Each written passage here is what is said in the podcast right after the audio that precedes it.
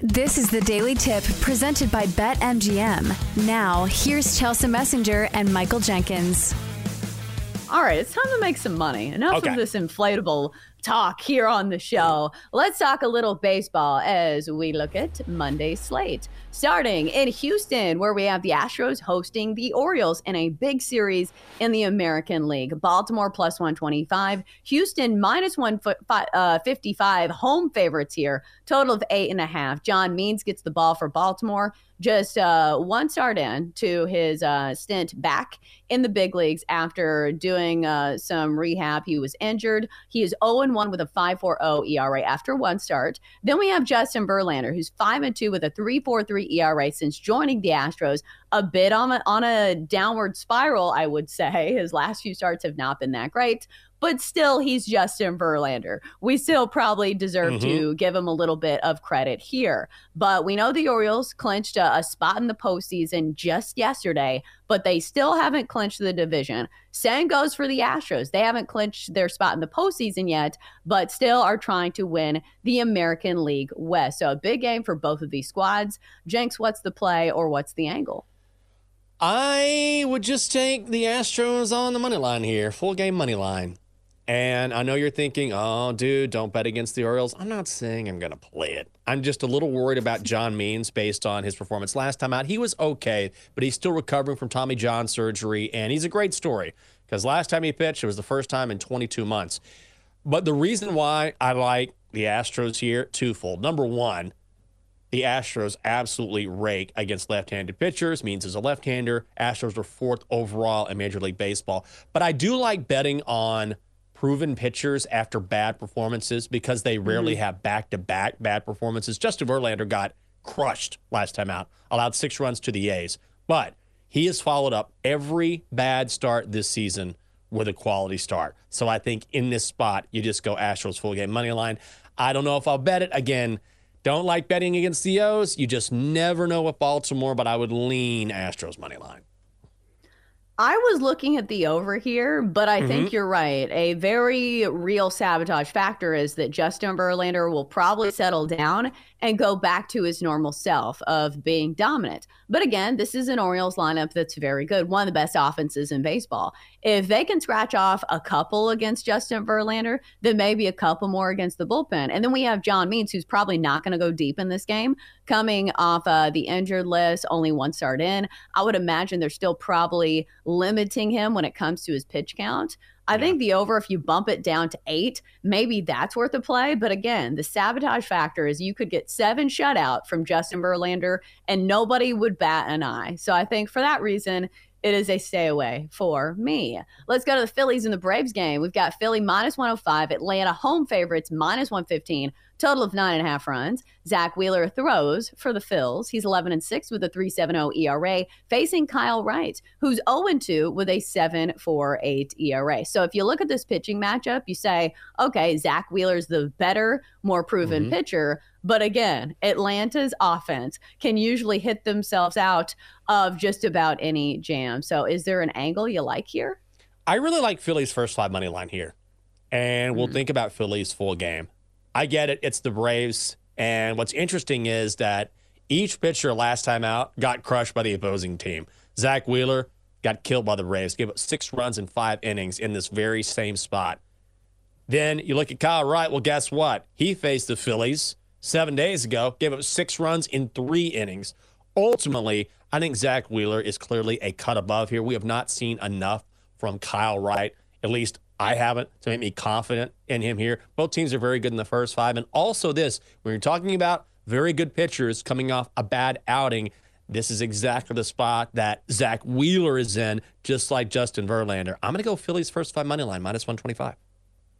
I think there's too much volatility here for me to like a play because my original gut feeling was Zach Wheeler under a strikeout prop of 6.5. This is a pretty high number, and he just faced the Braves. This lineup is pretty familiar with him. They've already faced him twice this season. He only struck out 4 last time around, only went 5 innings. Like you said, he kind of got crushed. But the sabotage factor is the other time he faced the Braves, he had an incredible performance. Went 8 shutout with 12 strikeouts. So if we get that Zach Wheeler, I'm in trouble when it comes to the strikeout prop. But that goes to your, you know, Phillies first five play. Maybe we get that Zach Wheeler. It's just usually when a pitcher has to face the same lineup within, you know, the same week, it's kind of tough for the pitcher. But if you're just looking at the pitchers, and let's say something about this Philly offense. Like, I think if there's any offense in the National League, you know, besides like the Dodgers that can go head to head with the Braves,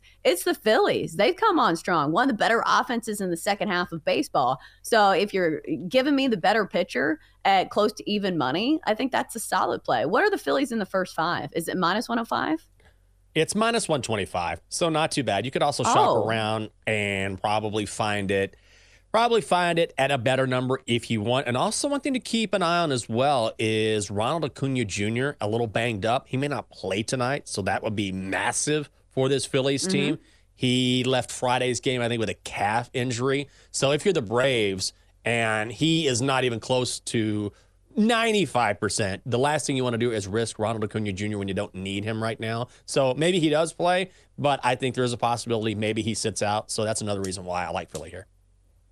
Yeah, I think that's the sabotage factor for the Braves each and every day from now on, is that they don't really need to win games. They have already clinched the division. We already know that they are in the postseason. So if somebody's even a little banged up, their goals are bigger. They're not trying to win these games, you know, in September. They want to win the games in October. And if Ronald Acuña Jr. is out of the lineup, good for Zach Wheeler, because Ronald Acuña Jr. has 4 home runs against Zach Wheeler in 41 at bats. So a big part of the lineup if we are talking about questionables. Let's go to the Red Sox and the Rangers. We've got Boston plus 135, Texas minus 160, total of 8.5. Cutter Crawford goes for the Sox, 6-7, 4.26 ERA, facing Jordan Montgomery, 2-1 with a 3.60 since coming to the Rangers. Who do you like, or what's the play? I like a couple dogs in my next couple pits. I'm going Boston money line plus 135 just based on the splits here. Cutter Crawford, you don't want to touch him, you know, in certain spots, and touch him. which is you don't want to touch him ever, but especially in those spots, Chelsea. He's got some spots that are very sensitive. Look, away from Fenway, he's I don't know what that means. He's 6-3 with a 2.69 ERA away from Fenway Park. Jordan Montgomery, even though I know many of his numbers came during his time with the Cardinals, he's only 6-5 with an ERA of 4.10 in pitching at home this season. And in his last 2 starts in Arlington, he's given up 11 runs in 9 2/3 innings. Give me the live dog. Boston money line plus 135.